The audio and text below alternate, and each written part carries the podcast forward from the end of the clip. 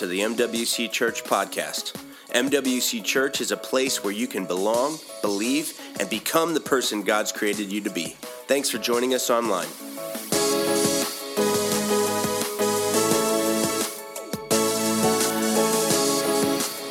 Awesome. Hey, just want to be super clear uh, that that wasn't me who ate that steak next to Pastor Justin. Uh, so, some people are probably asking, like, I wonder who that mysterious someone was. It wasn't me, I promise. I've been, I've been diligent through this fast. And uh, man, hasn't God been, God been so faithful through this just season of intentional prayer and fasting and, and just seeking after Him? I mean, uh, hasn't, has, has God been blessing people? I mean, show of hands, anybody, anybody receiving from the Lord? Yeah? Okay, yeah, great, awesome, awesome. Uh, I'm excited for, to, to, celebrate that next week when we talk about all the things God was doing. Uh, but man, I, I want to I wanna quickly just take a, a moment in our service for a time of silence. Um, I, I want to honor and commemorate the, uh, the tragic loss of the Kansas City Chiefs last week. Oh boy. Is, was, any, was anybody just like dragging through the week? Like you're like, man, I'm so thankful. I'm fasting. I, I have things to mourn for. Um, I, I, saw, I saw Ron Plinsky on, he actually won tickets, right, Ron? You, you won tickets. Like the Lord blessed him uh, during the Daniel fast. He's been praying and fasting, and, and God just uh, uh, surprised him with, with tickets. He didn't share with his pastor or anything, but he, he went to the game himself.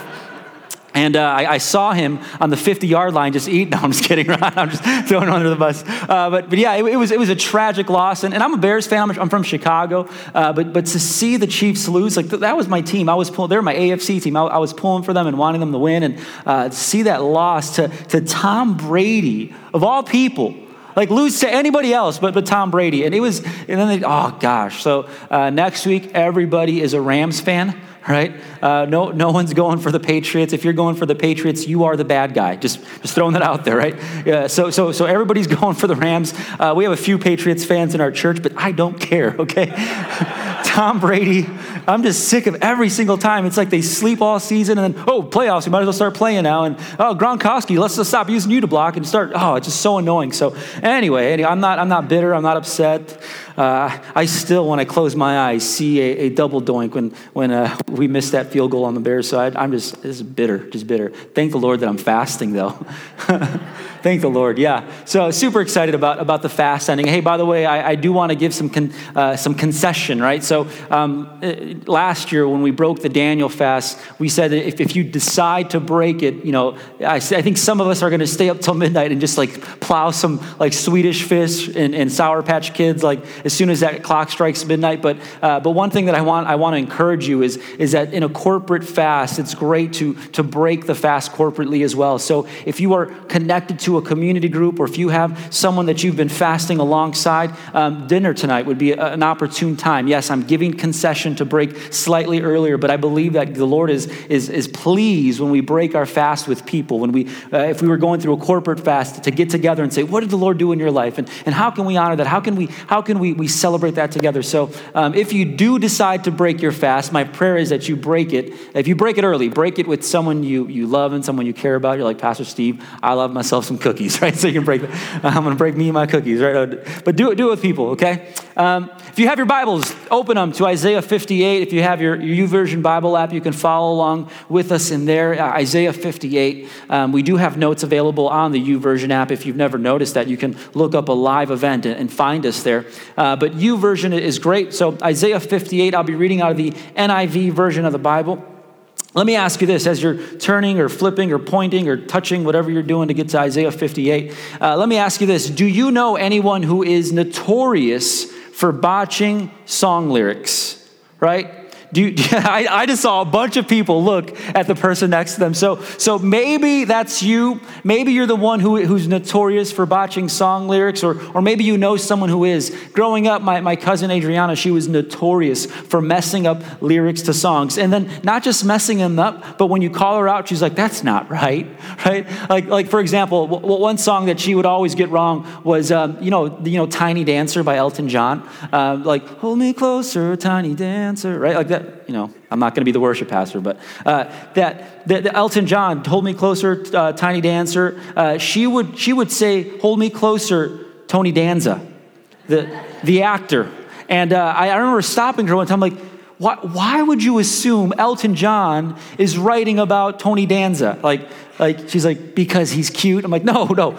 He's, he's saying tiny dancer, right? Like, stop botching that lyric. And then, uh, and then there's another one that she was known for. It was, uh, you guys ever remember ever hear the song Waterfalls by TLC? Don't go chasing waterfalls, right? She thought, she thought they were singing, don't go chase, or don't go Jason waterfalls.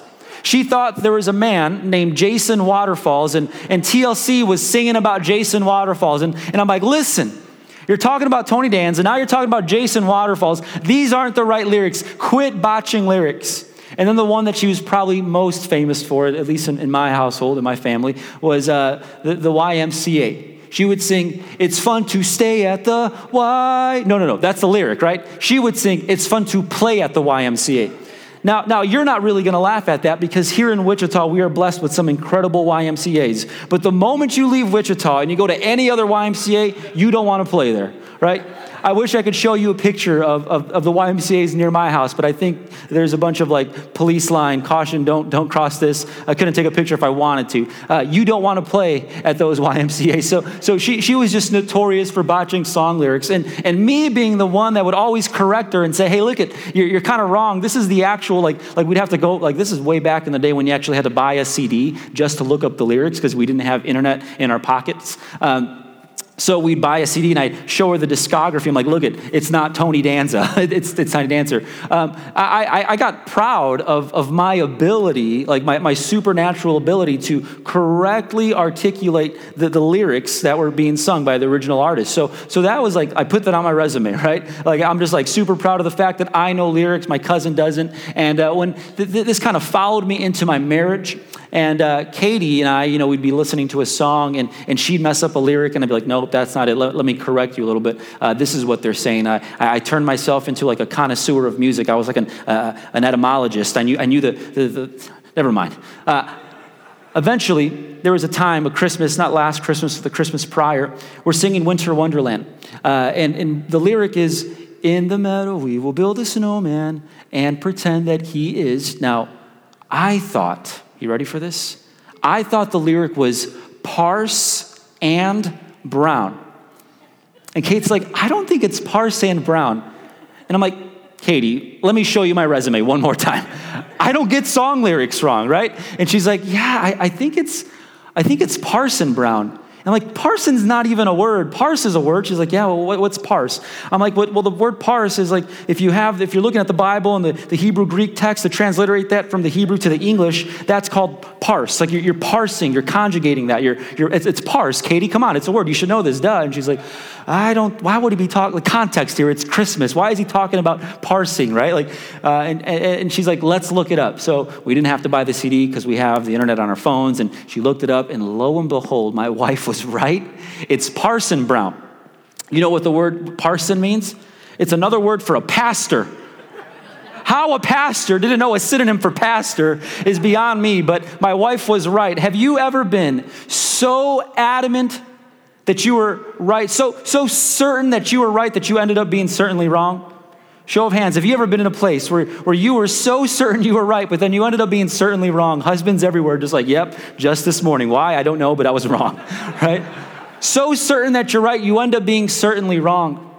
Now, in Isaiah 58, we, we kind of see this happening with the nation of Judah. Isaiah was a prophet to the nation of Judah. At this time, in our, in our biblical context, the kingdom was split in two. There was Israel to the north and Judah to the south. So there was a, a bit of a civil war happening, and they were rivals at this time Israel to the north, Judah to the south. And Judah was coming out from a season of praying and fasting.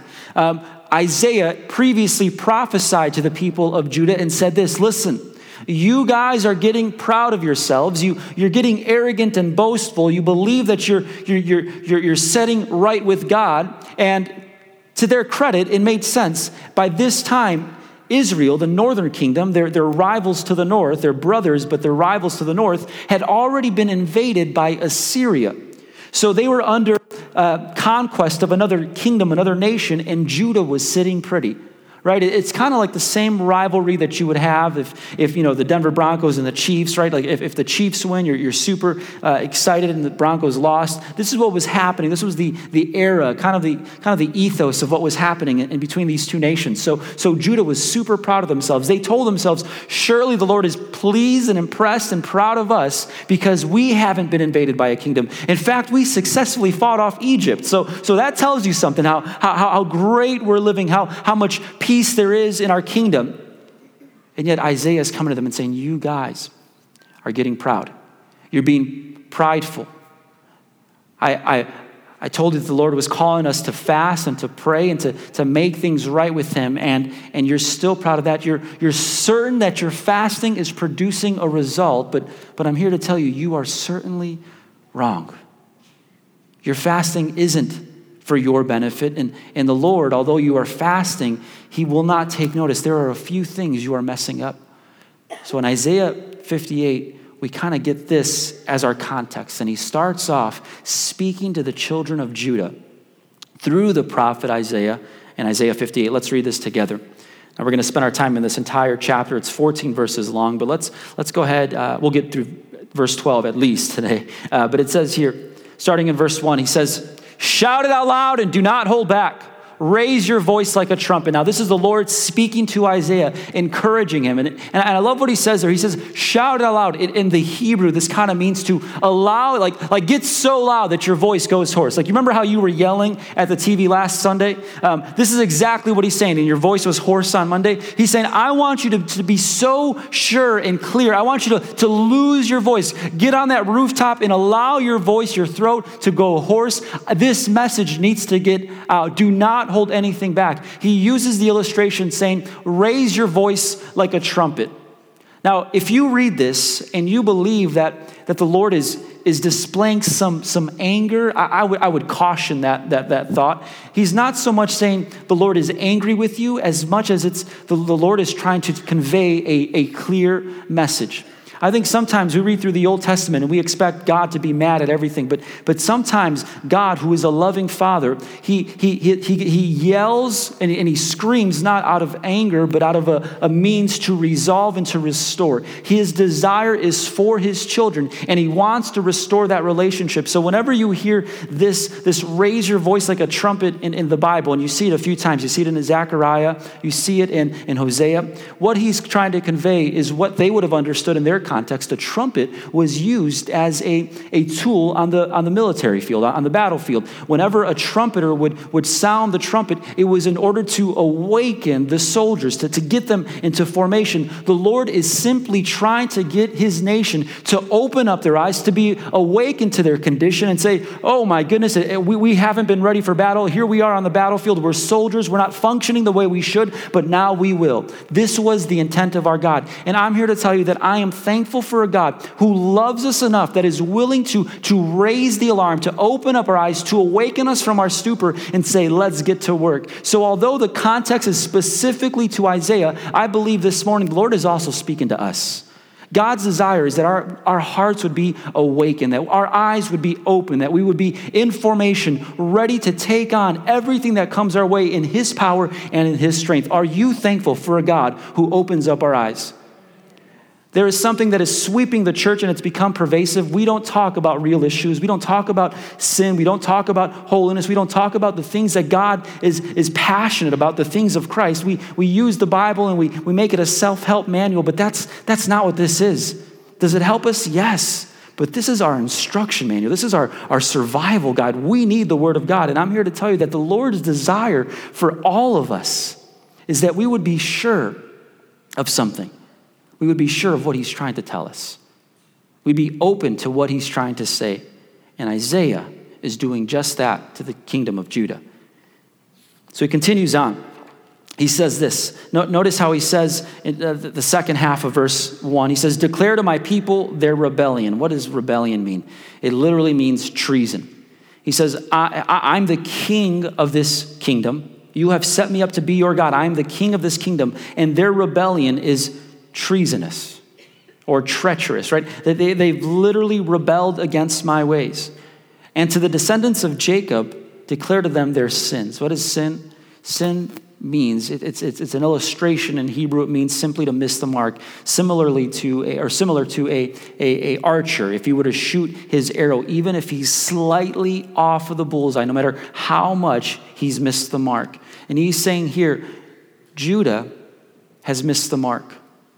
You know what's funny about the way us as humans survey whether we are missing the mark or not? We say if we're we missed it, but, but we were so close. You ever notice how we give concession to ourselves? Like, like I, I may have missed the mark, but, but I was just so close. But, but here in archery, it's either a bullseye or not. Here in, in the realm of morality and ethics, especially those of the Lord, either you hit it or you don't. And he's saying, listen, I know they're fasting, I know they're praying, but, but they missed the mark. Therefore, it is sin.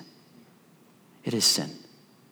Like they're, they're, it's, it's not cute sin, it's not black sin or white sin, it, it's sin is sin and, and you miss the mark. So, so declare to the people Jacob. And notice how he, uses descendants of Jacob. We read that, we read right, right past that. But if you were a, a first century Jew, or, or, a, or I'm sorry, a, a Jew in the ancient Near East living under this kingdom, you would have understood exactly what Isaiah was doing by calling them descendants of Jacob. Who was Jacob? Jacob was the grandson of Abraham.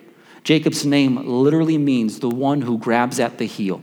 If you remember the origin story of Jacob, when he and his brother, he was a twin, when his brother Esau came out, it says that, that he grabbed onto his brother's heel and came out after him. Literally, to, to be one who grabs at the heel can, be, can mean uh, one who deceives or one who is trying to trip up. So the Lord is saying, listen, just like Jacob was deceived. Remember, Jacob deceived his brother, deceived his father to receive the inheritance. Uh, his, his brother was coming in super hungry from hunting, and he's like, Listen, I'll, uh, I'll, I'll give you something to eat, but first you got to trade me your birthright. The, the promises that, the father, that our father will give to you, you need to trade me your birthright. He's like, Fine, I'll do it. And he traded his birthright for a bowl of soup. Another time, Jacob put on a cloth. His brother was very hairy, and for some reason, um, Jacob had not hit testosterone. He never hit puberty, so he had no hair on his arms. His brother had all the testosterone. And uh, event, that was a joke, by the way. I, had, I, probably should have smiled. It was a joke. But uh, he went to his father. His father was on his deathbed, and he said, Father, bless me. And he's like, Is this my son Esau? I can't see. Uh, but if I, should, if I could feel your arm and, and feel that there is hair there, I will know that you're my son. Jacob puts on a cloth or a, a fur, and he went to his father and, and stole the birthright from his brother. Jacob was a deceiver. Eventually, thank the Lord, Jacob is, is redeemed. Jacob has a, a, a con- great conversion with the Lord. He wrestles with him. It's, it's a great story. We'll preach out of Genesis at some point, uh, but that's not today because we got to keep going. Um, but Jacob was a deceiver. So, by the Lord calling them to descendants of Jacob, he's saying, You guys, you're fasting, you're praying, you think you're doing everything right, but in the midst of it, you have been deceived. You have deceived yourselves. And the Lord continues this story. He continues this indictment on what was happening. Israel missed the mark and committed treason. Isaiah 58, verse 2. The Lord begins to explain how it is or, or, what's happening. The context is this For day after day, they seek me out. So far, so good. Day after day, they seek me out. Semicolon, and it says this They seem eager to know my ways. Either you're eager or you're not eager, right? Either you're eager to know the Lord or you're not eager to, to know the Lord. And then there's something in the middle called seeming. You, you, you seem eager. You, you put on this front of, of being concerned with, with seeking the Lord. You, you know all the right words. You know how to dress the part, how to play the parts. You, you know what time to get to church, and you know what song to, to lift up your hands to. You know how to, t- you know all these different ways to, to seemingly please the Lord. You know those ways, but, but, but you, you miss the mark. As if they were, look what he says, this is what the Lord is saying, as if they were a nation that does what is right and has not forsaken the commands of its God. They ask me for just decisions, and what's that word again? Seem. They seem eager for God to come near to them. They seem eager. Oh, that God in the middle of our fasting would not say, you know what, MWC seems to want to draw near to me. They, they, they enter into a season of fasting and they, they, they, they seem eager to, to know my ways. They pray on Wednesday and seem desirous to know my will, but man, that God would not say that to us. And thank the Lord that He loves us enough that He's willing to get real with our reality and say these truths. Israel had committed this sin of seeming eager. They missed the mark. Their rebellion and sin wasn't blatant, it was hidden. They perfected the secret sin of just blending in, of, of going with the flow. Listen, our God does not want us to be that way. In Revelation, he's writing to a church and he says, Listen, you're neither hot nor cold, you're lukewarm, and I'm just going to spew you out of my mouth. I, I don't want this lukewarmness. Return to the fire that you once were. Like, like return to this. And, and this is what the Lord is doing to Israel. It's, it's what he's been doing to his people constantly. He's waking us up, shaking us up, saying, Let's get things right. Let's not be lukewarm. There was no passion in the relationship with God anymore. They, they did just enough to get by. It was the bare minimum. They committed the sin of seeming. This is religion at its core. No relationship, just a bunch of, bunch of function. I, I wake up in the morning, I get the kids ready, I go to church, repeat, rinse, do it again next week. This, this idea of that, that's religion. Just coming to, shirt, to church and, and punching in and clocking out. Like, like, this is not what the Lord would have. Neither in our fasting. Like, you tell me what relationship you can get by with that and still be considered a healthy relationship. None. You can't do it in marriage, and you certainly can't do it with the Lord. There are few things worse than being a seemingly eager Christian. One who knows all the right words, one who, who be, knows all the right behaviors, and, but on the inside there is no passion. And you know what? The Lord cannot accept that. He will not accept half hearted worship. He will not accept anything in fact, anything done half heartedly for the Lord will never be accepted. An example of this that we see in Scripture is in Genesis. Uh, Cain and Abel. You guys remember Cain and Abel? Cain and Abel were the sons of, of Adam. And uh, one specific account that we see the Lord not accepting half hearted worship is in, in, Genesis chapter 4. And this isn't because the Lord is, is a jerk, or be, it's because he, he, he is God and he deserves nothing more or nothing less than, than full on, full hearted worship. And, and listen, God is not looking for, for you to tithe 20%. That's not that He's looking for a heart. He's looking for, for a heart that is committed to Him. And we see in Cain and Abel, one brother, although they are twins also, one brother is, is specifically seeking the Lord. One is specifically wholeheartedly going after the Lord, and the other is not. Look at this example Genesis 4, verse 2 through 5. Now, Abel kept flocks. Abel was a shepherd, right? And Cain worked the soil. We got a shepherd, we got a farmer. Sounds like the beginning of a joke, but it's not, okay? Both of them are, are, are operating in the function and the role that God had called them to. They, they are both noble positions. But look what it says. In the course of time, Cain brought some of the fruits of the soil as an offering to the Lord. Like, Cain was the first one to offer something to the Lord. He's looking around at his brothers like, I'm going to bring something to the Lord, right? He, he's, he's probably just to, to, to one up, I'm the older brother, I might as well do this. And he brings, the Bible says, some of the fruits of the soil as an offering to the Lord. Now, I want us to, to compare that to what happens next.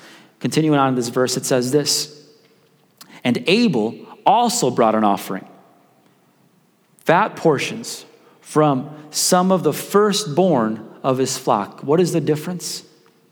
Abel brought something from his firstborn. The fat portions. Now, to us, we're like, oh, the fat, nobody likes the fat uh, you, you want to get fat? Like that's what we say. But, but the fat portions back then, I mean, this is the sustenance. This is what's going to keep you going. This is the energy. Uh, he brought not just the fat, but the fat of the firstborn like the, the first, like whatever is up the top. Like he's not saying, God, I'll give you the, the little weak lamb at the very end who, who hasn't been eating much. Like that, that one's yours, God. He says, No, God, the best of the best, I give it to you. He is literally, I mean, this could be a, a message on, on, on tithing and offering, how, how we don't give the Lord, like whatever is left at the end of the week. We say, Lord, you ask for this 10%. I give it to you right off the top. It is yours. Actually, it's all yours, but you have asked me to just be faithful with this. And, and with this 10% that I give to you, you can do so much more. It's not just about tithing, it's about our worship. Lord, I'm not just dragging into church. God, I'm going to wake up in the morning and, and I'm going to worship you before the first thing I do. Before I even jump onto Facebook, I'm going to throw my face in your book, God, and I'm going to get real with you and I'm going to worship you. God's desire is that we would be people that not worship him half heartedly, but give him everything that we have to offer, to give him the first fruits. The Lord looked with favor on Abel, the Bible says, and his offering, but on Cain and his offering, he did not look with favor. Why? Because God cannot accept anything that is done half heartedly. He wants our whole hearts or nothing. Now, I'm not saying that we should compare ourselves to other and say, well, at least I'm doing better than them. No, no, no. The Lord looks and deals with you, not you in comparison to your neighbor, just you. And you know what's interesting is this sin of half heartedness. There are only two people that can call you out on that it's you and the Lord. You can come to church and pay your tithe and worship and, and serve and give and, and do all these different thing and things, but it's really only you and the Lord who knows if your heart is fully in or halfway in. Oh, that we would be a church. Oh, that we would be people that refuse to give anything than ourselves completely over to Jesus. Amen. Right? That we would be a church that says, Lord, we serve, we, we love, we give, we, we do all, we worship. Everything that we do, God, is done wholeheartedly. Wholeheartedly. Because you held nothing back for us. And then the Lord is speaking here. Let's continue in our passage in Isaiah 58, verse 3. Now the people speak up after this, this calling out from the Lord, this, this literally putting a spotlight on them. They say, well, Lord, why have we fasted, they say, and you have not seen it? Lord, we, we've humbled ourselves, and why haven't you taken notice? What, what's happening here? They're, they're saying, God, why haven't you noticed me? Uh, not like the way your wife, when she buys a new dress and says, Why haven't you noticed this dress? Or when she gets a haircut, she's like, Why haven't you noticed this haircut? The, what's happening here? To illustrate it exactly, it's like, you ever hear the phrase to put lipstick on a pig? Right? You know, you, are like, it's, it doesn't matter how much you dress up the pig, it, it's still a pig. Uh, this is what was happening. Their, their worship was, was not authentic. It wasn't like the Lord was like, why aren't you noticing us, God? We're worshiping, we're, we're fasting. God's like, you, you started off on the foundation of, of half-heartedness. It, it's, still, it's still a pig. It, it's still not something that I can, I can accept. The hope was that God would notice their self inflicted struggle, and because of their physical humility, God would then rush to their aid to run to their side. But there was no genuineness there. Listen, a good, moral, cultural Christian knows how to talk, act, and behave in religious circles, but knowing the cultural expectations of a Christian is not the same as knowing God. Let me say that again knowing the cultural expectations of a Christian, knowing how a Christian talks, the music they listen to, the way they dress, is not the same as knowing God. And God is so concerned that we start with the reality of knowing Him and then everything else flows underneath that, but not the other way around. It's not, Lord, if I can behave a certain way, then I belong to you. It's no, no, no. You belong to me, and from this position of knowing Him, we behave the right way. And in culture and society, Sometime in Christian churches, we reverse that and we say, let's just behave the right way. But Lord, the Lord is more concerned with do we belong to Him first? And then behavior follows suit. Because if you really belong to the Lord, you will serve Him. If you really belong to Jesus, you, you will honor Him. You will fast and fast in such a, a way that pleases Him. But they were missing the mark. What was happening here? At the core of God's accusation, look what happens here. The Lord responds to their question. And the Lord says this Yet on the day of your fasting, you do as you please. You, and he uses and, and you exploit your workers. Now, look what the Lord is saying. Yet on the day of your fasting, we would add in brackets there, you, you decide not to eat, or you eat certain foods but yet you still do as you please. He's saying, what's the point of changing your diet, changing what you're consuming, if, if on the outside of that you're just going to behave the same way? Let your behavior match what's happening internally and allow that to be the difference maker. They were wanting God to, to do all these different things, but the Lord is saying, listen, you're fasting and you continue to do as you please. Our days of fasting shouldn't be about doing as we please, but about doing what God pleases. And what does He want? He wants us, He wants our hearts. He wants our selfish desires and wills given freely over to Him. And then, he's, and then the Lord says something very interesting here that I, I had to just like rack my, my brain and, and study. He says this Yet on the day of your fasting, you do as you please and exploit your workers. I was like, God, why, why would you add this little, this little note? Like, is it not for us? Like, and exploit your workers? What, what does that mean? Well, he, the Lord is saying this when you are fasting, you are literally humbling yourself, right? Right. You, you humble yourself before the Lord. You're, you're, you're, you're, dis, you're denying yourself and you're focusing on Him. And he's saying this what is the point of humbling yourself before God Almighty if yet in your dealings with those around you, you don't humble yourself? In fact, you make yourself even more proud. You diminish them. You, you get angry. You backlash. You, you fight. You, you, you quarrel with them. The Lord is saying that kind of behavior completely destroys what is happening here. You may submit yourself to God, but, but by being proud over people, you're, you're saying that there's nothing truly changing in your life. At the core of God's accusation lays the fundamental principle that diminishing others in any way during a season of fasting is canceling out any act of humility. Oppressing and exploiting those who serve us cancels out our humility towards the God we serve.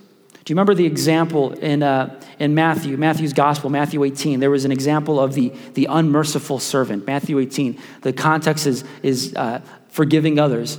Well, there was a, a story that Jesus said about this, like treating others when, when if, if God treats us with, with love and to not love others, just how, how that's backwards. There's an example he gave, and it was in Matthew 18. He said this uh, Suppose a man who owed 21 years of debt um, he's walking around, and eventually the master who he owed this debt to called him out and said, Okay, it's, it's time to pay up. The man falls to his knees and is like, Lord, I, I can't pay this up. It doesn't matter if I sell myself, my wife, my kids. Like, I will never be able to pay this back, master. The master looks at him with mercy in his eyes and says, You know what, son? Your debts are forgiven. And imagine having 21 years of debt wiped free. Like, how amazing that would be, right? Like, oh man, that'd be great. I'm just like salivating at the thought of no student loans. The man goes and he's, he's, he's thankful, he's joyous, he's, he's celebrating, he's worshiping, he's, he's doing all the great things, he's acting in the, in the right way. And then he sees out of the corner of his eye some guy who owed him five bucks. And that guy's like, wait a second, that's, that's, that's Jimmy Two Face. And he runs up to Jimmy Two Face. He's like, Jimmy Two Face, it's time to pay up. And he slaps him and beats him up, takes him, drags him to prison, says, This guy owes me $5. The master hears of this and he's like, Bring, bring him before me. He brings this, this, this master in and he's like, or this, this servant in, and he's like, You know what? I wiped 21 years of your debt, and yet you treated your servant who owed you $5 horribly. And eventually it says that he threw him in where there was weeping and gnashing and there was no forgiveness. It's, it's judgment that he's essentially saying. God is saying that when we are fasting and worshiping, if we are humbling ourselves before the Lord and yet our, our outward relationships with others aren't impacted or changed for the better, then what we are doing before the Lord is, is disqualified. I don't care if you were with us on this fast for 21 days, if this is the very end of it, God's desire is that, is that our outward worship and relationship with others would also be impacted. Amen. How do we know this? Look what the Lord says in verse 4. He says, Your fasting ends in quarreling and in strife and in striking each other with wicked fists. And God says, but I would, if, I mean, if, if you have your Bible, I would highlight this. You cannot fast as you do today. The way that you are fasting right now, you cannot expect as or you cannot fast as you do today and expect your voice to be heard on high. God will not listen to that. He, he will not even consider that the plight of that individual. Why? Because it's not impacting anything other than their diet. They're not even fasting. They're just dieting it's just a change of a diet God's desire, God's heart is for us to be acknowledging, acknowledging the fact of this how we fast in January, or how you treat people in February after this fast, how we treat people after this fast will be the test of authenticity of our fasting in January. Plainly said, how you treat people on Monday will be the litmus test of your faith on Sunday. How we interact with the world around us is how the Lord says, their worship is authentic or not. Please, friend, don't allow the season of fasting to end tonight or tomorrow with still holding resentment, unforgiveness, bitterness in your heart. God's desire was for us, yes, to empty ourselves of, of our own selfish desires and, and for us to come to the grips of that we are people that are fed by the Lord and that, that he, he is our sustenance, yes, to come to that, to hear from Him. But His ultimate desire is that there was, this would leave a lasting impact on us, that we would, yes, empty ourselves of ourselves, but, but to also fill ourselves with His presence that leads us into right relationships, not with just the Lord, but with others as well. Don't allow the end of this fast to, to come to your doorstep before you call somebody up and say, I forgive you. Don't, don't wait for, for Monday or Tuesday, but, but do this now because that kind of living will, will legitimize the fast that you have just been on. Look at how, look what the Lord says. I'm thankful that we serve a God who just doesn't call us out when we're wrong, but He gives us a step to make things right. Listen, you know, if, if someone ever comes to you and say, Thus saith the Lord, and they bring you a message and they just bring negative, and they don't bring something positive, that's not of the Lord. Why? Because every single time the Lord brings something up, some negative, something that you're doing wrong, it's always going to be followed with the steps to make it right. That is our God. He's not just someone who points out problems, He's a person, He's a God who solves and brings solution. And He's doing that here. He says, Is this the kind of fast I have chosen? Only a day for people to humble themselves? It is only for bowing one's head like a reed and for lying in sackcloth and ashes? Is that what you call a fast? A, a day or 21 days acceptable to the Lord? Is, is, that, is that why we're doing? Like, is this why we fast? For us to just eat vegetables and fruit, get our, our yearly supply in January to sustain us for the rest of the year? Or, or what, what's the purpose of a fast, he's saying here? Is, is that why I'm doing it? The Lord is, is simply saying this that going through the motions of a fast will never satisfy him. Just changing our diets will not satisfy him. An empty stomach by itself does nothing. It's only when our empty stomachs lead to full hearts that the Lord is truly glorified. I love this example out of Psalm 51. David had committed horrible sins, murdered a man, committed adultery, and he comes to the Lord and he comes to the grips of his, of his situation and he's like, I bet he was at the altar trying to make things right. He was probably going to sacrifice every animal in the entire land. And, and eventually it dawns on him and he, and he says this beautiful psalm, Psalm 51, starting in verse 16. He says this God, you do not delight in sacrifice, or I would bring it. You do not take pleasure in burnt offerings, or I would bring those too. Which you desire, Lord. My, my sacrifice, O God, is a broken spirit, a broken and, and contrite heart you will not despise. God, I, you don't want me to just follow religion and, and, and do things. You want my heart, God. And you want, yes, the, the acts of sacrifice and worship to follow, but only if they come from a heart that is broken. I love the message, the way it, it translates this. Eugene Peterson does it great. He says this going through the motions, this exact same passage, going through the motions doesn't please you, God. A flawless performance is nothing to you. I learned God worship when my pride was shattered. Heart shattered lives, ready for love. Don't for a moment escape God's notice. He doesn't want just different patterns of living. He wants our heart that resolves to different patterns of living. And then the Lord brings up the right way to fast, and this is where we're going to end here. He says, Is this not the kind of fasting that I, I do want? Verse 6 and 7, Isaiah 58, Is not this the kind of fasting I have chosen? And he begins to list what brings him pleasure, what the result of a, of a fast that honors God truly looks like. He says this Is not this the kind of fasting I have chosen? To loose the chains of injustice to untie the cords of the yoke. What was a yoke? It was, it was something that you would put on a workhorse. And oftentimes, that workhorse, a bad master, would drive that workhorse to the ground.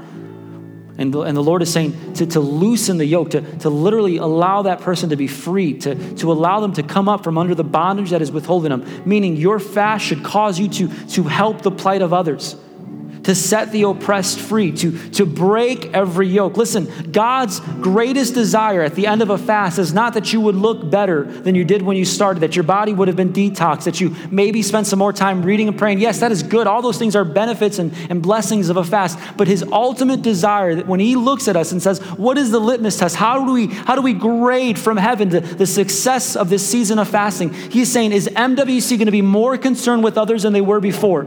Are they going to be more concerned with, with the acts of injustice happening all around them? Are, are they going to be open? Are their eyes going to be open to see what is happening? Or are they just going to go back to living and, and devouring Swedish fish and Sour Patch Kids? Like, are they going to change? Is there something different about them? Are they going to be concerned with the community? Are they going to be going to work and saying, you know what, that person does not know Jesus, the greatest injustice. They need Jesus. And are they going to be more passionate about their neighbor? This is the litmus test of the authenticity of our fast. How concerned with, are you with the injustices around us? And, and for some reason, during this fast, God has just opened up my eyes to see things, and I'm just like, why did I not notice this before? And the Lord's like, you weren't looking. But when we empty ourselves during fasting, our eyes become so open. I mean, just last week, just last week, a law was passed in New York that now allows, yes, we're going there, it's not political, it's biblical allows abortion up until the third trimester, and up until birth. And yes, some, some lawmakers are saying no, it's only if, if the mother's life was at, you know, in, in peril. That's always been a law. Do you know even before Roe versus Wade was passed in 1973, that was still the law? You can still get an abortion if, if the mother's life was, was in peril or, or, or she, she may have died giving birth. That was, that's always been a law. No one has ever, like, even before Roe versus Wade. And you know, the, since 2011 and 2013, less than 1% of the, of the abortions committed were even because a mother's life was threatened. The majority of them, look up these statistics, the CDC will tell you. Planned Parenthood it has it on their website. This is injustice. And, and I'm not like saying this is a right wing issue, left wing, this is why. I'm not, I'm, not, I'm not endorsing a candidate. Get out of here with this. I'm saying as, as Christians, as people who say we've been called by God, we have a responsibility to fight for the voiceless. And, and you know what? The Lord has been speaking to me also. Even I would say this is a continuation from last year. It's not enough for us to just hold signs that say pro-life. Yeah, we should do that. We should, we should speak on ethics and, and open up in the public square and, and say this is what we believe. We should seek to change a culture. And, and I believe that that that you know successful activism does that, but, but I believe that God has called the church to put its, its money where its mouth is, to put our actions and our hearts where our, our mouth is. And it's not enough anymore to just say, I'm pro life. We need to actually live pro life and support single parents and support moms and, and actually adopt and foster. That is why I'm saying that in two, 2019, our church, we are going to change this community. Did you know here in Sedgwick County, I truly believe God is calling our church to do something radical. In Sedgwick County alone, every single day, there are approximately 100 kids who have nowhere to sleep at night because the police will come in and say this is not a safe environment for the kids. The kids will go into the foster care system, and there are not enough foster parents to even open up their homes for a night. And because of that, we, there is an undertow of just garbage happening in Sedgwick County alone.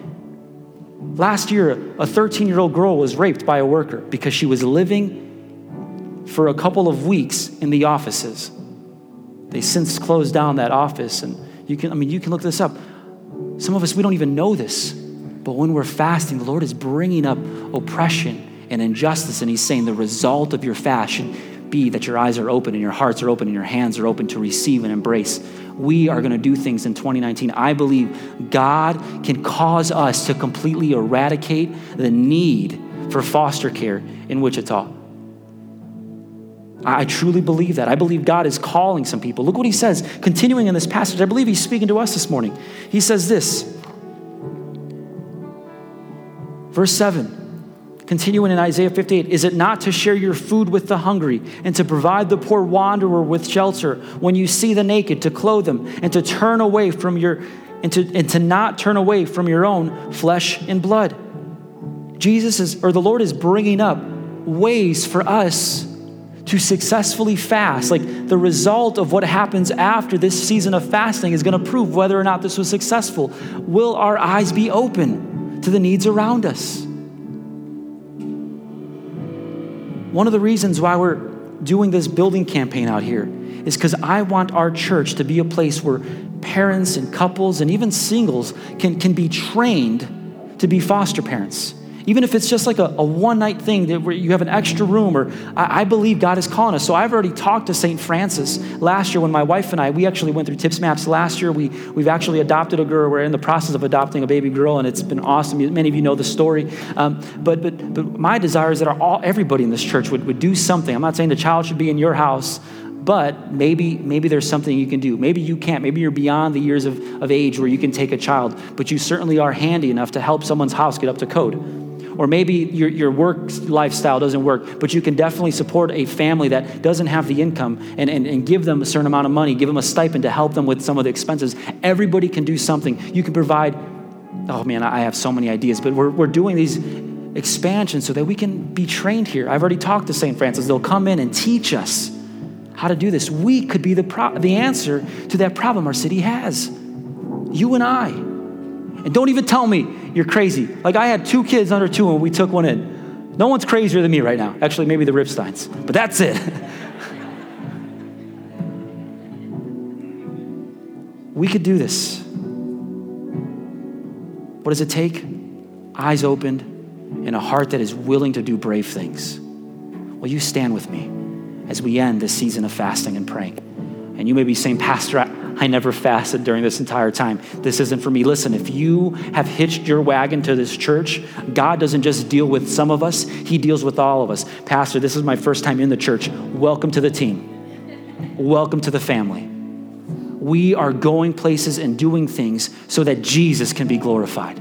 He's given us a responsibility, He's giving us a job in 2019. It is to be outward focused, not inward focused. It's not to have a better body and to have a detoxed body because we fasted. It's, it's yes, that's a great result. Thank you, Lord, I've detoxed. But, but it's simply to detox myself of me and be more focused with the only thing that gives life, the author of life, and that is Jesus.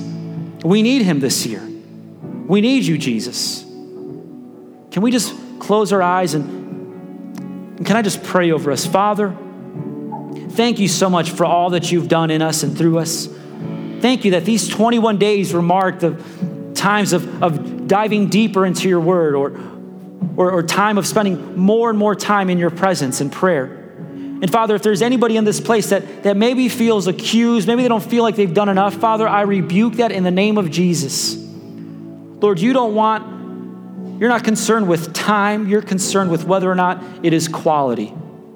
And we've already seen Isaiah 58 specifically say what proves the quality of our fast is what results from that. So our church has fasted. Our church has been in prayer. And we are asking for marching orders. Lord, we hear the trumpet sound. It is clear and it is telling us to act. And Father, although every detail isn't figured out, I pray that in the duration of 2019, step by step, you would reveal orders of, of where to go, of who to talk to Lord, that our church would be the answer to a problem that we have in this community. We don't want to just come to church and lift up our hands and, and just follow just the, the, the model of, of, of how a, someone goes to church, but we want to be people that are legitimate. And we're not casting blame or pointing the finger and saying they're not or they are or they that's you're concerned with us. You're concerned with me. So Father, may no one look around and say, that church not doing it or this. No, you're concerned with me. Legitimize my worship, Lord. Speak to my heart, God. Help me, help us, help MWC. We don't want to waste the 21 days that we've just spent seeking after you. We want you, Jesus. And if that's your heart, if that's your prayer, will you say, Amen? Amen.